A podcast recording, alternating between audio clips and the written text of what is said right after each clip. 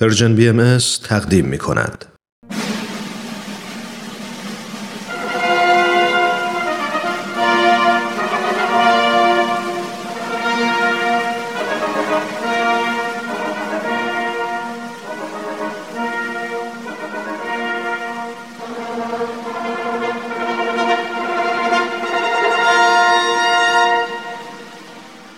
تاریخ به روایت مورخ من کتاب تاریخ نبیل رو از ترنم دوستم گرفتم که بخونم. این کتاب یه قسمت از تاریخ ایرانه که تا حالا نشنیده بودم. کتابو که باز کردم خود نبیل که اونو نوشته شروع کرد با من حرف زدن. خیلی عجیب بود. ولی خیلی هم برام جالب بود. این تاریخ یه بخش از کاری از گروه نمایش رادیو پیام دوست.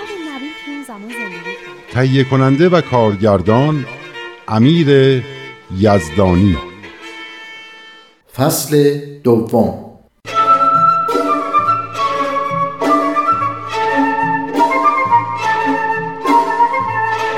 ترنم تو اون کتابی که داری درباره حضرت باب می‌خونی؟ کتاب دکتر محمد حسینی. آره تو همون کتاب درباره ملا علی بستامی چی نوشته؟ جناب نبیل زیاد توضیح ندادن که وقتی برای انجام مأموریت که بهش داده بودن به کربلا رفت دقیقا چی کار کرد.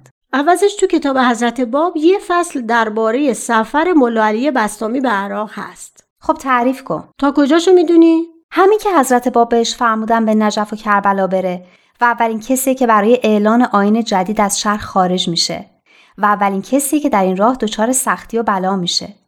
اینم می‌دونم که همین که از شیراز خارج شدن اونی که حضرت باب فرموده بودن به سرش اومد و جوانی به اسم عبدالوهاب که خوابش رو دیده بود به دنبالش به راه افتاد. و باعث شد که پدرش کتک مفصلی به ملا علی بستامی بزنه. البته عبدالوهاب بعدها در کنار حضرت بهاءالله در سیاهچال تهران زندانی و بعدش هم شهید شد. پدرش هم ایمان آورد و خلاصه حسابی از کرده خودش پشیمون شد. اما این بلا در مقابل بلایای بیشتری که ملا علی بستامی در نجف و کربلا تحمل کرد چیزی نبود. پس تعریف کن. ملا علی بستامی از شیراز به بوشهر پیش دایی حضرت باب رفت و از اونجا راهی عراق شد. اول برای زیارت به مرقد حضرت علی رفت و بعدم راهی منزل شیخ محمد حسن نجفی شد که مرجع تقلید شیعیان و به صاحب جواهر معروف بوده. من دفعه اول که اسمشو شنیدم فکر کردم آدم خیلی پولداری بوده. بعد فهمیدم که جواهر کلمه اول اسم کتابش بوده. حالا شایدم پولدار بوده. اما از صاحب جواهر منظور نویسنده کتاب جواهره. خلاصه ملا علی بستامی به محل درس این شیخ محمد حسن نجفی میره و توقی حضرت بابو که خطاب به این شیخ نوشته بودن بهش میده. چی رو بهش میده؟ توقی یعنی نامه و نوشته رسمی. به نامه هایی که حضرت باب نوشتن اصطلاحا توقی میگن. پس ملا علی بستامی نامه رو از طرف حضرت باب به این شیخ صاحب جواهر میده. بله و با نهایت شجاعت هم شروع به اثبات ادعای حضرت باب می‌کنه و مثلا میگه که در عرض 48 ساعت از قلم حضرت باب معادل قرآن آیات نازل شده. اما شیخ قبول نمی‌کنه. آره نه تنها قبول نمی‌کنه بلکه ملا علی بستامی رو تکفیر رو از مدرسه خودش بیرون می‌کنه. حضرت باب در توقی دیگه ای که بعدا خطاب به این شخص نازل می‌کنن بهش میگن که اگه مقام ملا علی بستامی رو میشناختی در مقابل اون سجده می‌کردی. اون وقت ملا علی بستامی چیکار می‌کنه؟ ملا علی بستامی از نجف به کربلا میره یعنی همون جایی که قبلا پیش سید کاظم رشتی درس میخونده. به همه میگه که به حضور معبود رسیده. به خاطر مقام و منزلتی که از قبل ملا علی بستامی در کربلا داشته و به دانش و پرهیزگاری مشهور بوده خبر زور حضرت باب در همه جا منتشر میشه. البته فقط لقب حضرت بابو میگه و از اسم و مشخصاتشون چیزی نمیگه. هیاهو و هیجان عجیبی در عراق به وجود میاد و همه جا اسم حضرت باب ورد زبونا میشه. این سر و صدا که به گوش والی عراق می‌رسه؟ والی یعنی چی؟ یعنی فرماندار؟ آره دیگه یعنی حاکم. اون موقع عراق جز امپراتوری عثمانی بوده و والی به اسم نجیب پاشا داشته. نجیب پاشا ملا علی رو از کربلا به بغداد احضار می‌کنه و به زندان میندازه. ملا علی رو شش ماه تو زندان نگه میدارن و بعدش هم به استانبول تبدیل می‌کنن. اما نه زندان و نه هیچ چیز دیگه ای نمی‌تونسته مانع ملا علی بستامی بشه. در همه حال خبر ظهور حضرت باب رو منتشر می‌کرده و باعث هدایت تعداد زیادی از علما و بقیه مردم عراق میشه. اما عاقبت کارش همونطور که جناب نبیلم فرمودن مشخص نیست.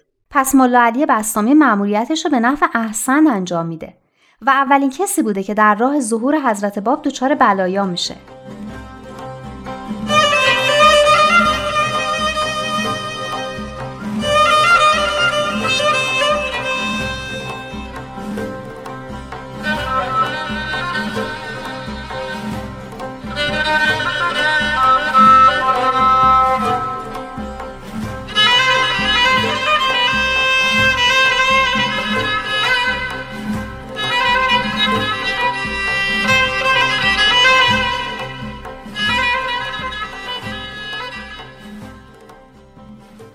حالا نوبت مأموریتی که حضرت باب به ملا حسین داده بودن. یادت هست که مأموریت ملا حسین چی بود؟ مأموریت ملا حسین این بود که از شیراز به اصفهان و کاشان و قم و بعدش به تهران بره و از اونجا به خراسان. حضرت باب به ملا حسین فرمودن که از اینکه در سفر مکه همراهیشون نیست قصه نخوره. در عوض راز مهمی توی تهران هست که از راز حجاز و شیراز هم بالاتره. در واقع در تهران بود که حالا سب کن یکی یکی. ملا حسین اول رفت اصفهان. همون جایی که قبلا با سید محمد باقر رشتی صحبت کرده بود و حمایتش رو از تعالیم شیخ احمد عصایی جلب کرده بود. اما اون موقع دیگه سید محمد باقر از دنیا رفته بود و پسرش به جاش نشسته بود. آفرین. ملا حسین همین که به اصفهان رسید به مدرسه نیماورد رفت و به انتشار خبر ظهور حضرت باب پرداخت. صحبت های ملا حسین قوقایی به وجود آورد. علمای اصفهان و به خصوص شاگردای سید محمد باقر شروع به مخالفت کردن. رفتن پیش سید اسدالله پسر سید محمد باقر که جانشین اون شده بود و شروع به شکایت کردن. اما سید اسدالله از مقابله با ملا حسین بشرویهی سرباز زد. فکر کنم می‌دونست از عهده ملا حسین بر نمیاد. احتمالا. خلاصه علما و طلاب از سید اسدالله که نتیجه نگرفتن رفتن به سراغ حاج محمد ابراهیم کرباسی و به اون شکایت کردن. این حاج محمد این که گفتی کی بود؟ حاج محمد ابراهیم کرباسی از مجتهدای معروف اصفهان به حساب می اومد ولی اون موقع مریض و رو موت بود. حاج محمد ابراهیم بهشون نصیحت کرد که درباره حرفای ملا حسین تحقیق کنند چون ملا حسین کسی نیست که دنبال حرفای پوچ بره یا حرفای بی اساسی بزنه. و گفت اگه حالش خوب بشه خودش در این باره تحقیق می‌کنه. آفرین. باری کلا به انصافش. اما مخالفای ملا حسین بازم به اعتراضات و مخالفتهای خودشون ادامه دادن و رفتن سراغ منوچرخان معتمد و دوله حاکم اصفهان. اونم که آدم فهمیده ای بود بهشون گفت که دست از فتنه و فساد بردارن. این دفعه بود که دیگه ناامید شدن و دست از کارشون برداشتن. ملا حسینم با خیال راحت به انتشار خبر ظهور جدید پرداخت و گروه زیادی از مردم اصفهان و شهرهای اطرافش از جمله اردستان رو به آین جدید هدایت کرد. اولیش هم اونی بود که گندم پاک می‌کرد. بعدا وقتی که ملا حسین و گروهی از بابیا در قلعه شیخ تبرسی در محاصره قرار گرفتن علک دستش گرفت و گفت با این مردم رو غربال می‌کنم و هر کسی که مؤمن و مخلص باشه رو همراه خودم برای دفاع به قلعه شیخ تبرسی می‌برم. آخرشم تو همون قلعه شهید شد. به غیر از گندم پاک کن خیلی تو اصفهان ایمان آوردن. یکیش ملا صادق مقدس خراسانی بود که یکی از برجسته ترین شاگردای سید کازم رشتی به حساب می اومد و چند سال بود که به دستور سید کازم به اصفهان رفته بود و منتظر ظهور موعود بود. چه جالب! وقتی ملا حسین به اصفهان رفت و مژده ظهور موعود و به ملا صادق داد، ملا صادق خیلی خوشحال شد و از نام و نشان موعود پرسید. اما ملا حسین اجازه نداشت نام اون حضرت رو بگه. ملا صادقم برای شناسایی موعود به دعا و مناجات رو آورد. تا اینکه یک روز در رویا جوون شیرازی رو که قبلا در کربلا دیده بود حضرت باب. بله درست فهمیدی. صورت ایشونو دید که بهش لبخند می‌زنن. همین که خواست به پای اون حضرت بیفته چهرهشون ناپدید شد. ملا صادق بعد از دیدن این رویا با نهایت خوشحالی پیش ملا حسین رفت و رویاشو تعریف کرد و ایمان آورد. ملا حسینم بهش گفت که تا زمانش فرا نرسیده نباید نام اون حضرت رو به دیگران بگه. ملا صادق مقدس بعد از ایمان به حضرت باب با همه احترام و محبوبیت و مقام و خلاصه شاگردای زیادی که تو اصفهان داشت خونه و زندگیش رو رها کرد و به قصد دیدن حضرت باب با یه لباس ساده روستایی و پیاده به طرف شیراز به راه افتاد. حضرت باب که مکه بودن بله ولی اون راه میفته تا موقعی که برگشتن ایشون رو ببینه. یکی دیگه از افرادی که به واسطه ملا حسین ایمان میاره میرزا محمد رضا پاقلعه یکی از علمای مشهور اصفهان بوده که ایمان آوردنش در میون علمای اصفهان سر و صدای زیادی به پا می‌کنه این شخص هم بعدا در قلعه شیخ تبرسی به شهادت می‌رسه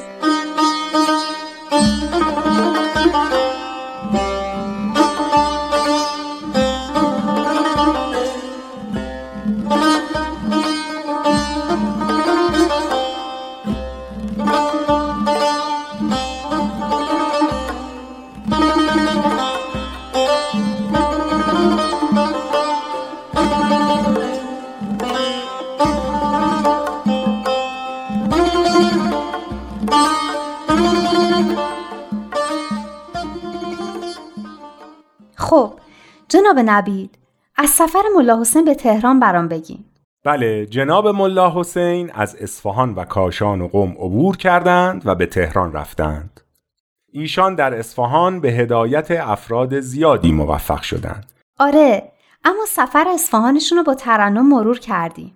بسیار خوب. پس به بقیه سفر جناب ملا حسین و ورود ایشان به کاشان می‌پردازیم. بله و اولین کسی هم که در کاشان به حضرت باب ایمان آورد سب کنین. نگینا تاج میرزا جانی کاشانی بود.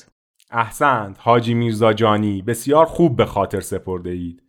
حاجی میرزا جانی از تاجران مشهور کاشان و از پیروان شیخ احمد احسایی بود. ملا حسین در کاشان نیز بسیاری را به امر جدید دعوت و هدایت نمود و بعد به سوی قم حرکت کرد. اما در قم گوش شنوایی پیدا نکرد و به تهران رفت. البته سفر ملا حسین به قم بدون تأثیر هم نبود و بعدها در اثر سخنان ملا حسین و آماده شدن بسیاری برای شنیدن خبر ظهور جدید جمعی به آین بهایی روی آوردند. خب حالا از تهران بگیم. بسیار خوب. ملا حسین به محض ورود به تهران در یکی از حجره های مدرسه میرزا صالح ساکن شد که به مدرسه پامنار مشهور بود. رئیس مدرسه هم یکی از پیروان شیخ احمد احسایی بود که اسمش هرچی فکر می‌کنم یادم نمیاد. حاجی میرزا محمد خراسانی. آره اما هرچی ملا حسین با این حاجی میرزا محمد صحبت می‌کرد فایده نداشته. و می‌گفته ما فکر می‌کردیم بعد از فوت سید کازم رشتی شما برای پیشرفت شیخیه تلاش می‌کنی. و جواب مخالفا رو میدی. حالا می‌بینیم دم از حرفای تازه می‌زنی و اگه این کار ادامه بدیم مذهب شیخیه رو به باد میدی. یعنی اینطور که پیداست کلا حرفای شیخ احمد و سید کازم رو نفهمیده بوده. آخه اونا همش می‌خواستن مردم رو برای ظهور موعود آماده کنن. نه اینکه برای خودشون یه فرقه تازه درست کنن.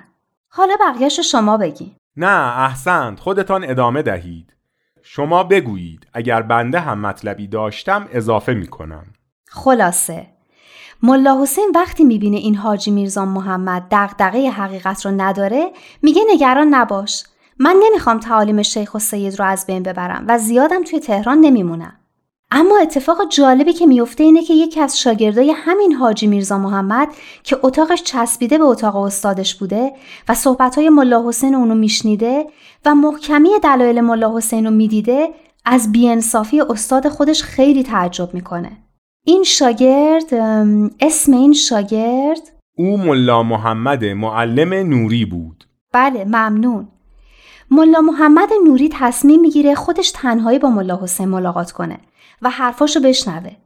اینه که یه بار پنهونی و نصف شبی در می‌زنه و به اتاق ملا حسین میره و می‌بینه ملا حسین هنوز چراغش روشن و بیداره. ملا حسین وقتی خلوص و پاکی ملا محمد رو می‌بینه که موقع حرف زدن با اون اشک از چشماش سرازیر شده میگه حالا فهمیدم که چرا به اینجا اومدم. درسته که استادتون بیانصافی کرد اما انشالله شاگرداش حقیقت رو می‌فهمن. بعد شروع می‌کنه از اسم و شهر ملا محمد نوری پرسیدن و همین که می‌فهمه ملا محمد از اهالی نوره خیلی خوشحال میشه و می‌پرسه از این خاندان امروزه کسی هست که معروف باشه و از نظر اخلاق و آداب جانشین میرزا بزرگ نوری به حساب بیاد؟ ملا محمد جواب میده بله یکی از پسراش هست. ملا حسین می‌پرسه این پسر به چه کاری مشغوله؟ ملا محمد جواب میده که پناه بیچارگانه و مرجع درماندگان. خلاصه توضیح میده که اسمش میرزا حسین علیه و 28 سال داره و خط خوبی داره و دل مهربونی و عاشق طبیعته. بعدش رو دیگه شما بگین. شما قشنگتر میگین. به روی چشم. ملا حسین با شادی و سرور بی اندازه ای پرسید لابد زیاد به دیدار او می روی. آیا ممکن است امانتی را از جانب من به ایشان برسانی؟ ملا محمد نوری با کمال میل پذیرفت و ملا حسین لوله کاغذی که در یک تکه پارچه پیچیده شده بود را به ملا محمد داد تا فردا صبح زود به دست ایشان برساند و بعدا آنچه را که فرمودند برای وی بازگو کند.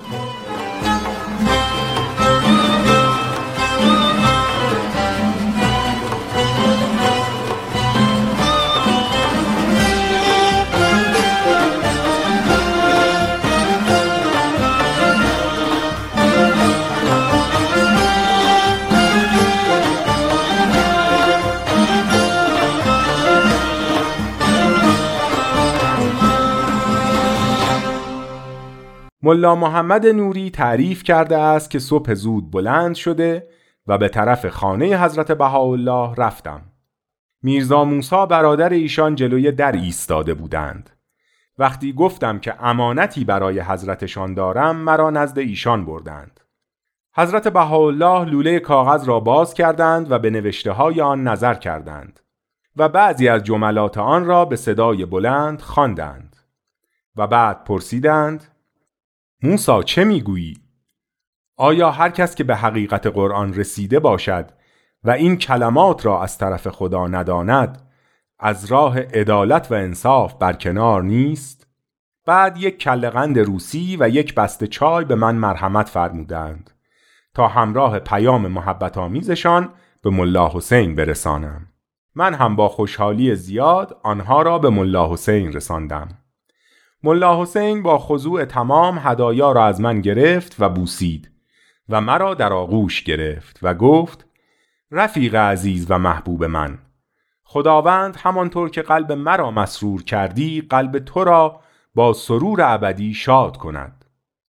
چند روز بعد ملا حسین به طرف خراسان حرکت کرد و به من سفارش کرد که از آنچه دیده و شنیده ام با احدی سخن نگویم. یعنی ملا حسین اصلا حضرت بهاءالله رو ندید؟ در این سفر خیر. حالا رسیدیم به اصل ماجرا. منظورت کدام اصل ماجراست؟ آخه تا اینجاشو قبلا برام گفته بودین. اون دفعه برام بیشتر از حضرت بهاءالله گفتین. حالا بقیه داستان حضرت بابو بگی. بسیار هم خوب. پس از سفر ملا حسین بشرویهی به خراسان بگوییم. بله از بقیه سفر ملا حسین بگی. ملا حسین پس از آنکه در تهران به حضور حضرت بهاءالله رسید و از محبتهای ایشان روحی تازه گرفت به طرف خراسان رهسپار شد و در آنجا به انتشار آین جدید پرداخت اولین کسی که در خراسان مؤمن شد میرزا احمد از غندی بود که معروفترین و دانشمندترین علمای آن زمان بود از از غری؟ این یعنی چی؟ از غندی از غند از دهات خراسان است. در روزگار ما اشخاص را با نام زادگاهشان می شناختند مثل بشرویی، اصفهانی، کاشانی. درسته.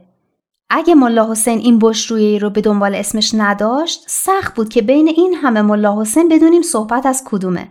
پس از غند هم اسم یه جاییه یه دهاتی از خراسان. البته اگر تاکنون شهر نشده باشد. باری دومین نفری که به امر حضرت باب مؤمن شد ملا احمد معلم بود که چون وقتی کربلا بود به کودکان سید کازم رشتی درس می‌داد به معلم مشهور بود. از مؤمنین دیگر ملا شیخ علی ملقب به عظیم بود.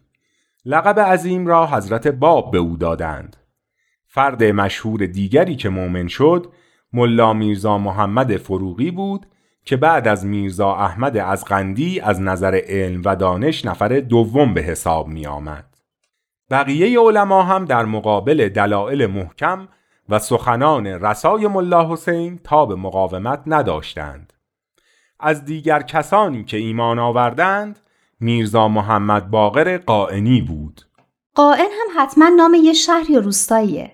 بله میرزا محمد باقر قائنی خانه خود را در اختیار ملا حسین گذاشت تا در آن با کسانی که خواهان شناختن حقیقت هستند صحبت کند به طوری که خانه او در مشهد به بابیه معروف شد و هر کس وارد آن خانه می‌شد مردم او را بابی می دانستند. در طول حکایتمان دوباره به این میرزا محمد باقر قائنی برمیگردیم.